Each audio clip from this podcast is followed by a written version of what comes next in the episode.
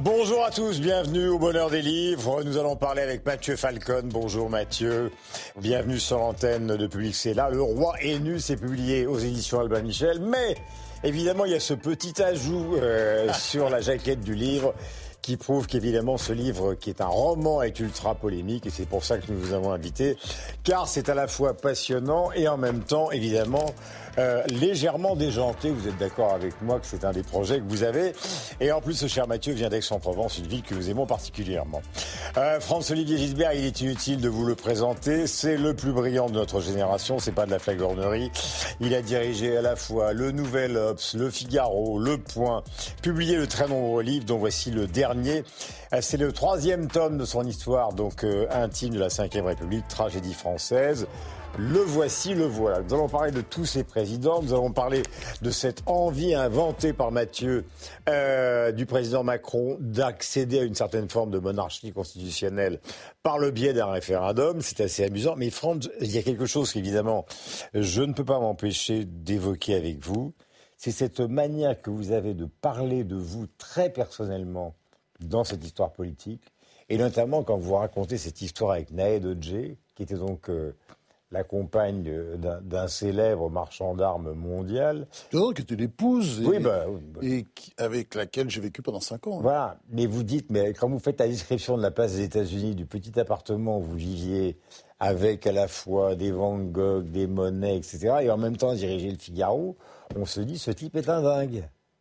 Ah, ça, c'est possible. Ça, c'est possible. Oui, oui, je pense qu'il y a beaucoup de dingueries en moi. Euh, vous dites, mais je me prenais pour Proust. Oui, effectivement. Et d'ailleurs, j'ai commencé à écrire à ce moment-là un livre sur un grand roman. Alors mmh. vraiment, euh, il faudrait que je retravaille parce qu'il y avait trop de personnages. C'est pas vraiment publiable. C'est une espèce de gros machin qui était sur euh, sur le monde, l'univers, l'univers des riches parce que vous alliez au Figaro dans la journée. Le soir, elle faisait des dîners gigantesques, sauf parfois, dites-vous, quand elle recevait Shimon Peres, qui vous parlait des futurs accords d'Oslo qui étaient négociés euh, par Yitzhak Rabin. Donc ça, c'était des dîners plutôt intimes. Mais autrement, c'était Versailles, quoi. Vous étiez invité tous les soirs à Versailles. C'était plus compliqué que ça, parce que, voilà, on hmm. pouvait prendre le métro. Attendez, c'est... Moi, je... Non, il faut voir aussi comment je suis, comment je vis. Et, je pense que. D'abord, j'étais très heureux avec elle. C'est hmm. quelqu'un que j'ai aimé. Mais euh, si je raconte ça, c'est parce que ça fait partie de ma vie et j'ai rien voulu cacher. Hmm. C'est tout. C'est aussi bête que ça. Et c'est pas un, livre où je règle des comptes avec qui que ce soit d'ailleurs, parce que c'est pas mon sujet. Le sujet, c'est de mettre tout ça en perspective avec cette histoire intime, parce que l'histoire intime, ça veut dire quelque chose. C'est-à-dire, je n'hésite pas à dire, par exemple, que en 1989, euh, année de la chute du mur, l'événement le plus important pour moi, et encore aujourd'hui, quand je pense à 1989, c'est la mort de ma mère. C'est important, ça aussi, pour. Euh, je pense que. Euh, Moi, je pense que ça, comme ça, pour bien vous avoir lu et pour vous connaître, ça éclaire aussi le rôle un peu 19e j'allais dire, des journalistes, des illusions perdues, et en même temps une grande lucidité de votre part. Par exemple, j'ai beaucoup aimé le passage sur Balladur où, au fond, vous dites, euh, Édouard Balladur, bon, il y a eu les privatisations, il y a eu une retraite, une réforme des retraites qui concerne le privé, mais il y a d'abord et avant tout eu la mort de deux personnages qui ont touché les Français, à savoir Léo Ferré et Jean Carmet. Donc évidemment, à ce moment-là, on a envie de rire, mais on va revenir. Non, mais c'est la vérité ah, aussi. mais on va Vous savez que c'était important, Jean Carmet et, bah, et, le, quinquennat d'Emmanuel Macron qui démarre avec la mort d'Hallyday. Bah oui, mais c'est Il était plus question de Macron, il était question d'Hallyday. Bien sûr. Mathieu Falcon, Le Roi est nu. Donc je le disais, c'est un roman, un roman plutôt déjanté. C'est ce qu'on appelle une dystopie maintenant. Donc euh, euh, vous imaginez, Mathieu, je suppose que vous avez un peu ça dans la tête qu'à aucun moment le président de la République n'a le moindre envie de quitter le pouvoir et qu'au dernier moment, il va nous inventer une sorte de référendum dont vous dites d'ailleurs qu'il le remportera pour accéder ou pour transformer la Ve République, qu'on qualifie souvent d'ailleurs de monarchie, en une véritable monarchie dont il sera le premier roi de la nouvelle version, c'est-à-dire Michel Ier. C'est ça l'idée? Oui, c'est ça l'idée. Après, évidemment, c'est un roman. Donc c'est du radical. oui, c'est radical. Et on est dans une transposition. Donc on n'est pas vraiment dans des personnages existants. C'est c'est comme vous dites une, une, uchronie. Enfin, on, est dans, le, dans la fiction. Mhm. Euh, mais il est vrai que cette euh, cinquième République, donc, qui est très monarchiste, enfin, en tout cas, c'est un peu comme ça que De Gaulle l'a, voulu, il me semble. Euh, aujourd'hui, on est à un moment de crise. Et on a en même temps un président qui a peut-être des ambitions, qui en tout cas mhm. pourrait se les permettre. Mais est-ce que le romancier que vous êtes a la conviction profonde qu'il n'a aucune envie de partir et qu'il va tenter quelque chose? Franchement. Ou est-ce que c'est vraiment une réflexion de fiction? Non, c'est de la fiction. Moi, je, n'en sais rien. Je ne connais pas Emmanuel Macron, hmm. euh, donc je ne sais pas du tout ce qu'il a dans la tête. Mais euh, puisqu'on a un président jeune et brillant, en fait, l'idée c'était de se dire qu'est-ce qu'il euh, pourrait faire après? Est-ce qu'il n'essaierait pas ça? Est-ce que, en même temps, on a ce comment dire, cette euh, envie de retour de la monarchie qui est toujours un peu sous-jacent en France. Euh, qui il a évoqué lui-même d'ailleurs au départ il a euh, évoqué dans, dans, la campagne de 2017. Exactement, en disant qu'il nous manquait un roi. Donc c'est un peu joué sur, sur cette ambiguïté-là. Alors ça commence par une scène avec un conseiller du président qui est en train de corrompre un écrivain qui est un peu borderline, de droite, pas très content, il mange du riz de veau.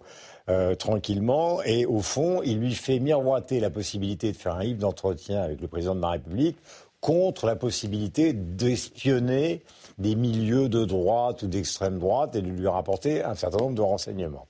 Ça, c'est la première scène. Après, il y a une deuxième scène où le président de la République, que vous mettez en scène aussi, il va voir une de ses conseillères qui s'appelle, si ma mémoire est bonne, Solène, c'est ça, et il lui demande, euh, bah, en gros, de noyauter, c'est ça qui devient intéressant, ce que Macron, et c'est ça que vous lui mettez dans la tête, a dans la tête, à savoir que ce n'est pas du tout les partis politiques qui se couchent à chaque fois, après justement ce référendum gagné, mais les youtubeurs, les zadistes, les apprentis gilets jaunes, etc. etc. Et c'est comme ça que vous inventez une multitude de personnages qui représentent cette galaxie-là. Et ça commence justement par ce déjeuner dont par un truc qui est fondamentalement antidémocratique, c'est-à-dire la manipulation et l'envoi du raid partout où il y a des types dangereux. Oui, c'est ça, parce que dans le roman, en fait, on est à, une période de basculement et euh, c'est un pouvoir qui, euh, donc, qui fait une espèce de coup d'État, euh, ce président Michel. Mm. Donc il est évidemment un peu sur la défensive. Il se dit qu'est-ce qui va se passer autour? Et on a toute une frange de personnages qui sont un peu effectivement en marge de la société mhm. et qui aimeraient bah, bien il faut les citer, il faut les citer, le pouvoir. Il y a un youtubeur. Ouais.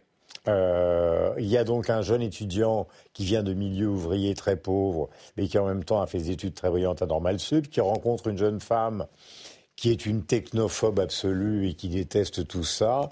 Euh, tout ça. Alors, donc évidemment, le YouTuber, il ressemble un peu à Papacito et c'est vraiment plutôt la droite de la droite, les 4-4, euh, mm. la version des rappeurs de droite. Quoi. Oui, voilà, un peu viriliste et ce, ce, ce retour-là. Euh. Voilà. Mais on lui envoie. Alors, il se fait embarquer par un commando qui essaie de le sauver du pouvoir. C'est aussi une des scènes qui est assez réussie dans le livre. Et à partir du moment où ils l'ont embarqué, dix minutes après, débarque le raid sur ordre du conseiller et de la conseillère qui, ont l'intention de péter ses disques durs, d'enlever toutes les, les, vidéos qu'il a faites euh, pour critiquer cette forme d'accession au pouvoir. Donc c'est un peu un polar au début. Oui, oui, il y a cette, euh, il y a cette forme-là, oui. Et, euh, mais après, c'est vraiment, moi, ce que je trouve intéressant, c'est en fait comment reprendre un peu le pouvoir sur, euh, sur sa vie. C'est-à-dire qu'il y a, euh, on lit dans Debord dans la, société du spectacle, il explique mhm. qu'en fait on, est dans un, entré dans une phase capitaliste où en réalité on n'est plus que dans la contemplation du monde, mhm. on est devenu passif et le monde avance sans nous. Et ces personnages-là, en fait, essaient de reprendre le pouvoir sur, euh, sur leur vie, sur, mhm. sur la marche des choses. Donc essayer de contrer d'une certaine manière un système euh, qui avance tout seul en roue libre. Mhm. Et euh, évidemment, ça va être euh, un petit peu compliqué, mais il y a cette voilà, il y a cette notion de, de personnages qui forcément sont marginaux mhm. et qui ont envie de contrer un système qui a l'air de fonctionner tout seul. Le dernier point que je voulais évoquer avec vous, parce que c'est un roman touffu, c'est qu'un peu comme, et ça c'est quand même un hasard, un, un peu comme Humus de Gaspard Koenig, ça se termine, ça me rappelle Dantec il y a 10 ans dans Babylon Babies, ça se termine dans une espèce d'apocalypse du côté de la place de la Concorde, avec le raid contre les manifestants, ça canarde dans tous les sens, tout le monde essaye de s'échapper. C'est quand même une vision totalement apocalyptique. Oui, oui, mais alors euh, j'assume ça. J'étais assez influencé par Dantec, effectivement. Euh, moi, j'adorais moi. voilà. Et, et j'aime beaucoup. Il a des, des romans complètement euh, foutraques où effectivement euh, les mecs qui font venir des bibliothèques de livres euh, de scolastique euh, aux États-Unis pour sauver le monde. Enfin, il y, a ce truc-là que j'aime beaucoup chez lui mmh. et ce côté aussi. Euh, les, ça bouge toujours en fait. Mmh. Les mecs qui partent avec une voiture et qui vont traverser un continent entier. Mmh. Et moi, j'avais ce, ce, désir dans le roman aussi de pouvoir traverser la France et que les personnages en fait euh, ils sont à Auch, voilà. quelquefois ils sont à l'île sur Sorgue. Ils sont Arnaud habite à Ongle, un tout petit village. Euh, et... Et, et... ça permet de, de, parler des paysages de la France aussi. Et donc de cette France qu'on parfois on oublie un peu dans, le, dans la littérature contemporaine, je trouve, hmm. et, euh, et de cette on va dire cette France profonde en fait, ce, ce pays hmm. réel. Quoi. Et donc cette, euh, ce, ce Macron que vous inventez, parce que c'est de la fiction, c'est un roman, euh, euh, ce que je trouve intéressant, c'est que vous ne faites pas, non pas que le détester, mais vous considérez qu'à la limite, aujourd'hui, les Français sont très ambigus par rapport à lui, et c'est pour ça que vous donnez un, intérêt à la littérature, c'est qu'au fond, il le déteste dans les sondages, il n'aime rien de ce qu'il fait, mais il serait foutu de le réélire demain matin s'il fallait, peut-être dans six mois, et donc peut-être de lui donner justement une sorte de pouvoir monarchique. Euh, oui, je pense que beaucoup de choses sont possibles effectivement. Et après, bon, c'est pas dans le dans le roman évidemment, c'est pas Macron, c'est un c'est un personnage qui en est inspiré, mais qui s'appelle Michel. Mmh. Et on est dans euh, une Mathieu. Oui, alors ça c'est Mathieu. on revient sur terre, on me prend pas pour un débile. Je ne suis pas totalement responsable de ce de cette couverture. Non, allez, Non, non, non, mais ce que je veux dire, c'est que, hum, évidemment, le personnage euh, est inspiré d'Emmanuel Macron et ça n'aurait pas été possible sans lui, hmm. euh, ce roman, en fait. Après, euh, je ne sais pas du tout ce que Emmanuel Macron fera en, 2027. Hmm. je pense hmm. que personne ici ne le sait. Mais je trouvais intéressant hum, d'imaginer cette possibilité d'un retour à une à une forme de, monarchie, de verticalité, de quelque chose qui surplomberait en fait. Mm. Quand on arrive dans un moment de crise et qu'on a un pays qui se qui est pas loin de se voilà de, se dissoudre et de s'entretuer en fait euh, mettre euh, que quelqu'un arrive l'homme providentiel en fait on a toujours ce bah, c'est ce qui avait évoqué en campagne de 2017 hein, après une visite à Philippe de Villiers il avait évoqué justement cette espèce de nostalgie française du, du, fait que Louis XVI soit passé à la guillotine. Alors, le roman est très réussi. Le roman, vous allez évidemment rester avec nous, parce qu'on va bavarder de tout ça avec Franz tout à l'heure. Euh, il tient à la fois du polar, de la dystopie. On parlait de Dantec, mais je sais que vous aimez beaucoup la littérature qui cogne, c'est-à-dire euh, Céline, Welbeck, vous l'avez dit récemment dans le JDD, vous déplorez justement une certaine forme de littérature un peu misérabiliste à la française où on raconte sa vie. Donc, comme vous l'avez compris, Mathieu ne parle pas du tout de Macron, mais comme par hasard, ça me rappelle, vous savez, il y a des années, et Franck s'en souvient, la fameuse couverture euh, d'un livre sur Giscard où on le voyait déguisé en Louis XVI. France Oui on, on, démarre en 80 et on va jusqu'à Macron. Euh, je fais une classification dont vous allez me dire si elle vous correspond. En fait, donc, nous avons François Mitterrand, Jacques Chirac, Nicolas Sarkozy, François Hollande, Emmanuel Macron. Ils sont cinq. Dans les livres précédents, vous aviez évidemment le général de Gaulle, euh, Georges Pompidou et Giscard. Ce que je perçois de ce que vous avez écrit sur l'ensemble, c'est que les trois premiers avaient à la fois une envie de pouvoir évidente, mais en même temps un dessin politique réel. De Gaulle sauver la France, Pompidou, la prospérité, Giscard, modernisé. Et à partir du moment où on arrive à ceux que voici, c'est-à-dire euh, cette dernière partie de la Ve République, c'est-à-dire Mitterrand, euh, Chirac, Sarkozy, Hollande et Macron, Macron étant un cas un petit peu particulier, au fond, j'essaie de. C'est tellement dense que vous racontez que j'essaie de donner une vision générale. Au fond, vous dites, eux, ce sont des gens qui ont un peu oublié le dessin, voire même totalement oublié le dessin, et qui ont consacré leur vie, quitte à la perdre, à la conquête du pouvoir. Est-ce que vous faites cette différence? Ouais, je, je, serais moins sévère, en tout cas sur certains. Euh, je pense que, euh, en, en, gros, euh, c'est vrai, beaucoup sont dans, uniquement dans la conquête du pouvoir. Et après, comment le garder? Mmh. C'est clair. Et, ce qui explique, voilà. Mais il y en a quand même qui ont des dessins, et puis le dessin se perd avec le temps. Ce qui est vrai, c'est qu'à partir de 1981, pour des raisons évidentes qui sont économiques, le, le côté on, on, a le sentiment qu'il y a moins de contrôle, si vous voulez. À partir de ce moment-là, il y a, je dirais, oui, une sorte de peur qui s'empare de ces présidents, de la plupart de ces présidents, même si c'est pas vraiment assumé en tant que peur, et que, au fond, euh, ils essayent de sauver les mobs, en tout cas pour certains d'entre eux. Hmm. Je crois que c'est ce qui change à partir de là. Vous décrivez un Chirac qui, à partir du moment où il accède au pouvoir et qui bat la Qui est malheureux. mélancolique il, est, malheureux. il est tétanisé. Pas tétanisé, triste, malheureux. Hmm. C'est vraiment quelqu'un qui Dès qu'il arrive en 1995 à l'Élysée, il est triste. Mhm. Voilà. Et puis, il a été beaucoup trahi dans les années qui précédaient. Donc, euh, il n'a plus confiance en personne. Que vous avez écrit il n'a plus confiance en personne. Voilà, mais il y a un chapitre que vous avez écrit qui est assez passionnant, qui s'appelle tout simplement La plus grande trahison de la Ve République. Oui, bien sûr. Il faut l'expliquer. Bah, oui, c'était euh, bah, un homme qui l'avait fait, qui était euh, Édouard Balladur, qui avait été. C'est à partir de conversations avec René Monory que vous avez. Oui, alors c'est un, truc extraordinaire. Oui, René Monory, qui était président du Sénat, euh, était chargé par Balladur de transmettre à Mitterrand le message que Chirac voulait devenir quand même Premier ministre et que parce que je pense que Mitterrand devait hésiter à mettre peut-être quand même Chirac comme Premier ministre, après la victoire euh, écrasante de la droite, vous vous souvenez, euh, en 1993, législative de 1993, la, la gauche n'existait plus. C'était le, le, Parti socialiste de Bérégovoy. D'ailleurs, Bérégovoy s'était suicidé sûrement en partie aussi à cause de ça. C'était une défaite, comme il restera dans les... Sur le, sur le cadavre de, de Bérégovoy, qui a été quand même assez populaire au moment où il était au pouvoir, vous expliquez que la dette en France a explosé de plus de 13%. Mais, mais revenez, à, mais France à la trahison. Alors donc, donc, donc... Euh, euh, Mathieu vous écoute. Il voulait, euh, Balladur, à tout prix, euh, être nommé Premier ministre. Donc il fait dire à Mitterrand, attention, parce que si vous, pour vous amuser, vous mettez, vous proposez Matignon à Chirac, hmm. il risque d'accepter. Et puis de vous embêter après. Hmm. Donc euh, moi, voilà, je suis là.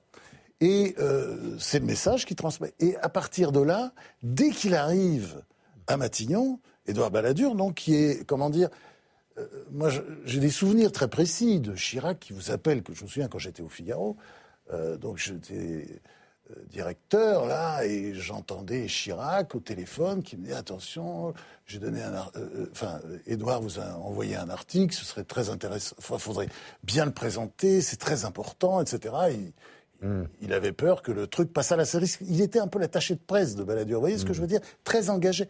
Bon, là, euh, il s'est fait euh, trahir dans les grandes largeurs, puisque tout de suite, le jour pratiquement où il arrive à Matignon, euh, pas pratiquement, le jour même, Balladur organise comment dire, sa, sa, sa, mise en scène pour euh, l'Élysée, puisqu'il est tout de suite candidat. Et là, si vous voulez, vous avez, c'est fascinant d'ailleurs de voir, euh, parce que ça devient très romanesque, un homme abattu, blessé, et qui, même quand il a vaincu euh, Balladur, est triste parce qu'au fond, tout le monde l'a trahi, et il n'a plus confiance en personne. Et je dirais même, il n'aime plus personne, sauf Claude Chirac, et euh, Alain Juppé, et Jean-Louis Debré, je crois que ça...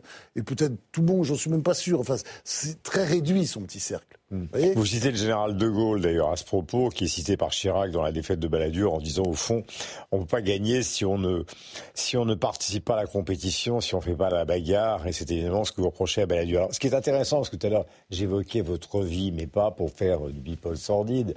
C'est parce que le nombre de coups de fil... pas sordide, hein Non, mais, non, mais le nombre de... Non, mais Mathieu, je sais pas si... Mais le nombre de coups de fil, quand vous êtes patron du Nouvel Ops, du Figaro, ou du Point, que vous recevez des hommes politiques, c'est extraordinaire. je vais donner deux exemples. Les engueulades. Je vais donner deux exemples, puisque vous parlez de baladure.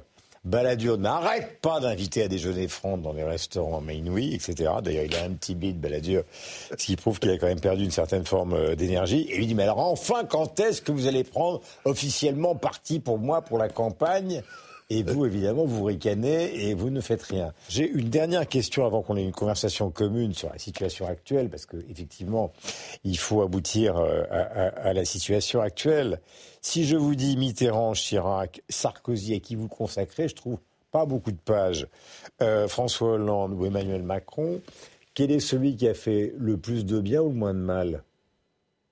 Oh, c'est très compliqué. Comme ah non, mais mon vieux, il faut non, mais attendez, attendez, parce non, que... non, non, non, mais non, non, mais ne tournez pas. Attendez, moi, mais non, mais attendez. Vous habitez Marseille, montez dans la barque et non, ramez. Non, non, non, mais moi, attendez, je suis très honnête. J'ai repris d'ailleurs beaucoup de notes.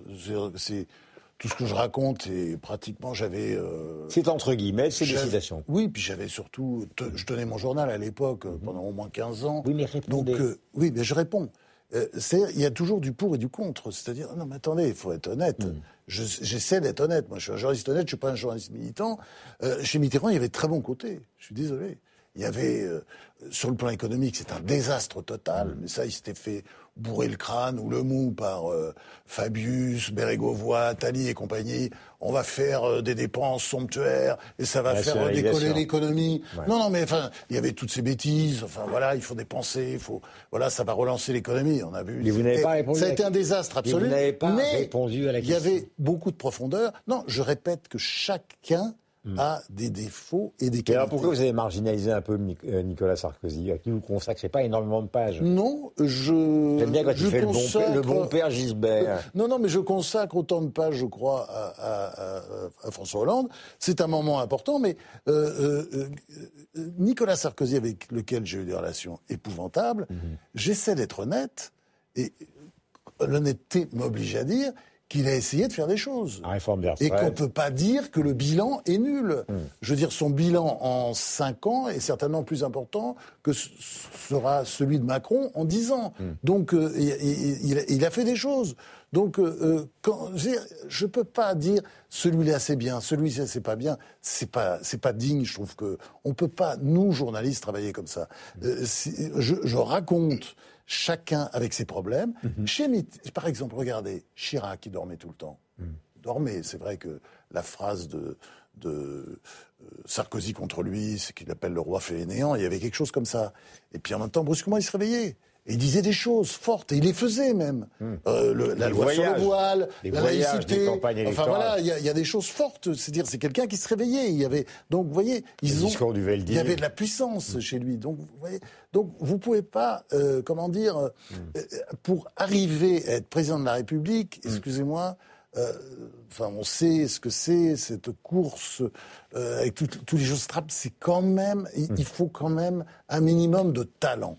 C'est-à-dire, on ne peut pas euh, jeter à la poubelle tous ces gens comme ça, c'est pas possible. On en arrive à la conversation. Ça, c'est du populisme, du dégagisme. Non, mais ça, je ne suis pas là-dedans. Ce, n'est pas moi, je vous ai posé une question. Après, moi, je fais un bilan cruel, c'est vrai, je suis souvent très cruel. J'ai parfois un peu honte de ce que j'ai écrit. Non, mais, le, mais, c'était euh, c'était ce que j'ai noté souvent à l'époque. vous voyez ce que je veux dire Le bilan, en, fond, euh, pour qu'on arrive à la conversation commune, le bilan que fait France, pour simplifier, mais il est assez juste, c'est une gigantesque erreur économique depuis 81 jusqu'à maintenant. Et tout le monde a continué. Voilà, et tout, le monde, a continué.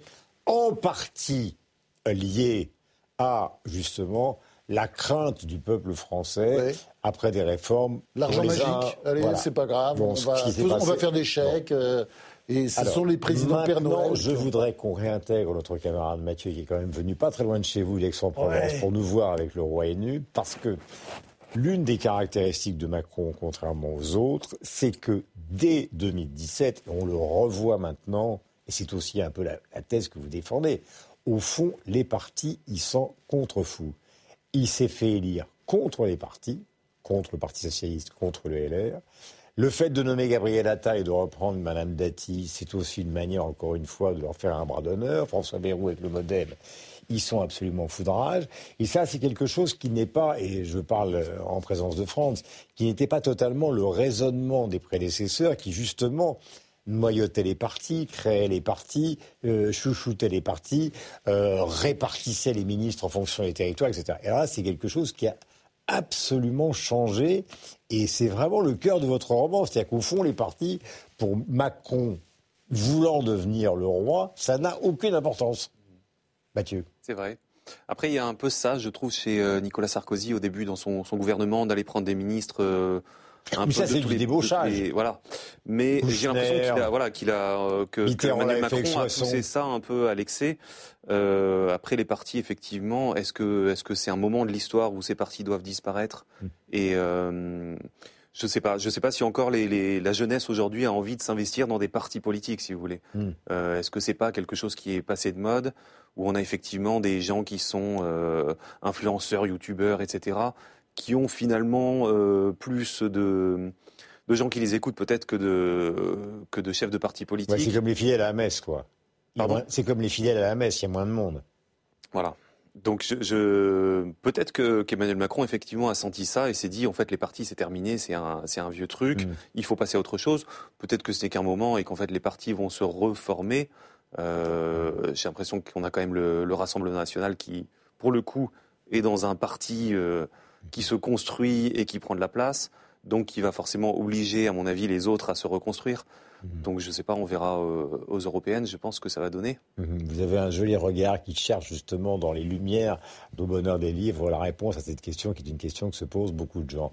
De ce point de vue-là, France, euh, avec l'expérience du journaliste et aussi du romancier comme Mathieu, est-ce qu'on est dans une phase de destruction terrible et en même temps dans une phase de rajeunissement? C'est un peu le thème euh, Barbella, Attal et les autres vont disparaître Ou est-ce que tout ça est une illusion totale? Bah, je, crois, beaucoup à la théorie ancienne, vous savez, l'éternel retour. Il y a quelque chose qui nous permet de comprendre l'économie. Euh, c'est un, euh, économiste russe qui a inventé ça, ça s'appelle les cycles de Kondratiev. Et je crois qu'il y a des cycles de Kondratiev aussi concernant les partis politiques. C'est-à-dire que oh, j'ai quand même un certain nombre d'heures de vol. Hein. Ça fait euh, plus d'un demi-siècle que je traîne mes guêtres dans le journalisme. Et j'entends dire assez régulièrement, c'est fini les partis. Ou alors on va réinventer la politique, ce que faisait Giscard, ce que fait aujourd'hui Macron, c'est-à-dire autour d'un bloc central, etc. Puis, au bout d'un certain temps, euh, les choses se réorganisent un peu comme auparavant.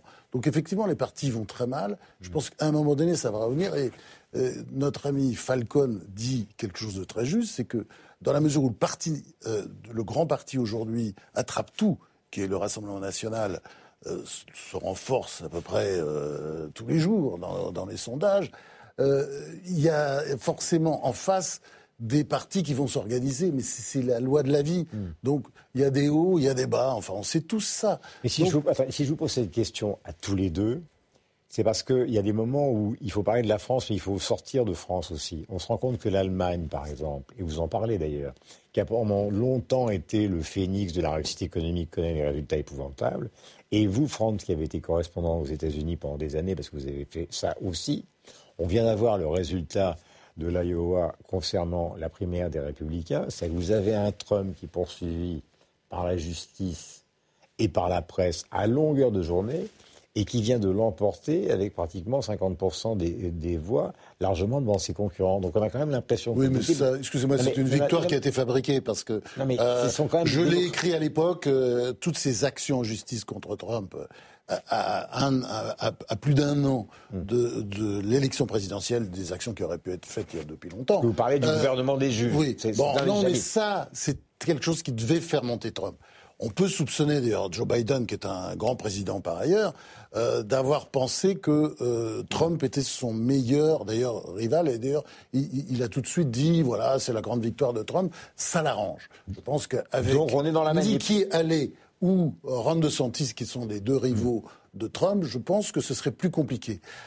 Biden, qui est quand même dans une position compliquée, même si son bilan est loin d'être mauvais, et il est dans une position très compliquée simplement à cause de l'âge, je pense qu'il préfère avoir Trump. Donc, si vous voulez, il faut, faut aussi relativiser euh, la victoire de Trump. Je pense que les médias, par leurs attaques, la justice, ont beaucoup aidé Trump. Euh, je dois dire que euh, le livre de France, justement, se, se termine en partie euh, par un chapitre sur la justice en France et vous n'épargnez pas les juges notamment évidemment depuis l'affaire. Les juges partisans, parce qu'il y a de grands juges hein, quand même. D'accord, notamment euh, depuis l'affaire euh, du mur des cons et des attaques contre Nicolas Sarkozy via le, le PNF. Et vous allez lire tout ça. Est-ce que vous avez l'impression, Mathieu, Euh, merci d'être venu. On était ravis de vous. Oui, mais euh, euh, grand, livre. Hein. Voilà. Grand livre parce que vous avez bien fait de l'inviter. ça m'a amusé quand il a parlé de Maurice Dantec, qui a fait des très bons livres. Babylone Baby. Qui nous a quittés il y a La sirène rouge. Mais j'ai pensé aussi à Tom Wolfe, parce qu'il y a dedans une espèce d'humour mm. sur notre époque et je trouve qu'il parle mm. merveilleusement bien de notre époque. Mm.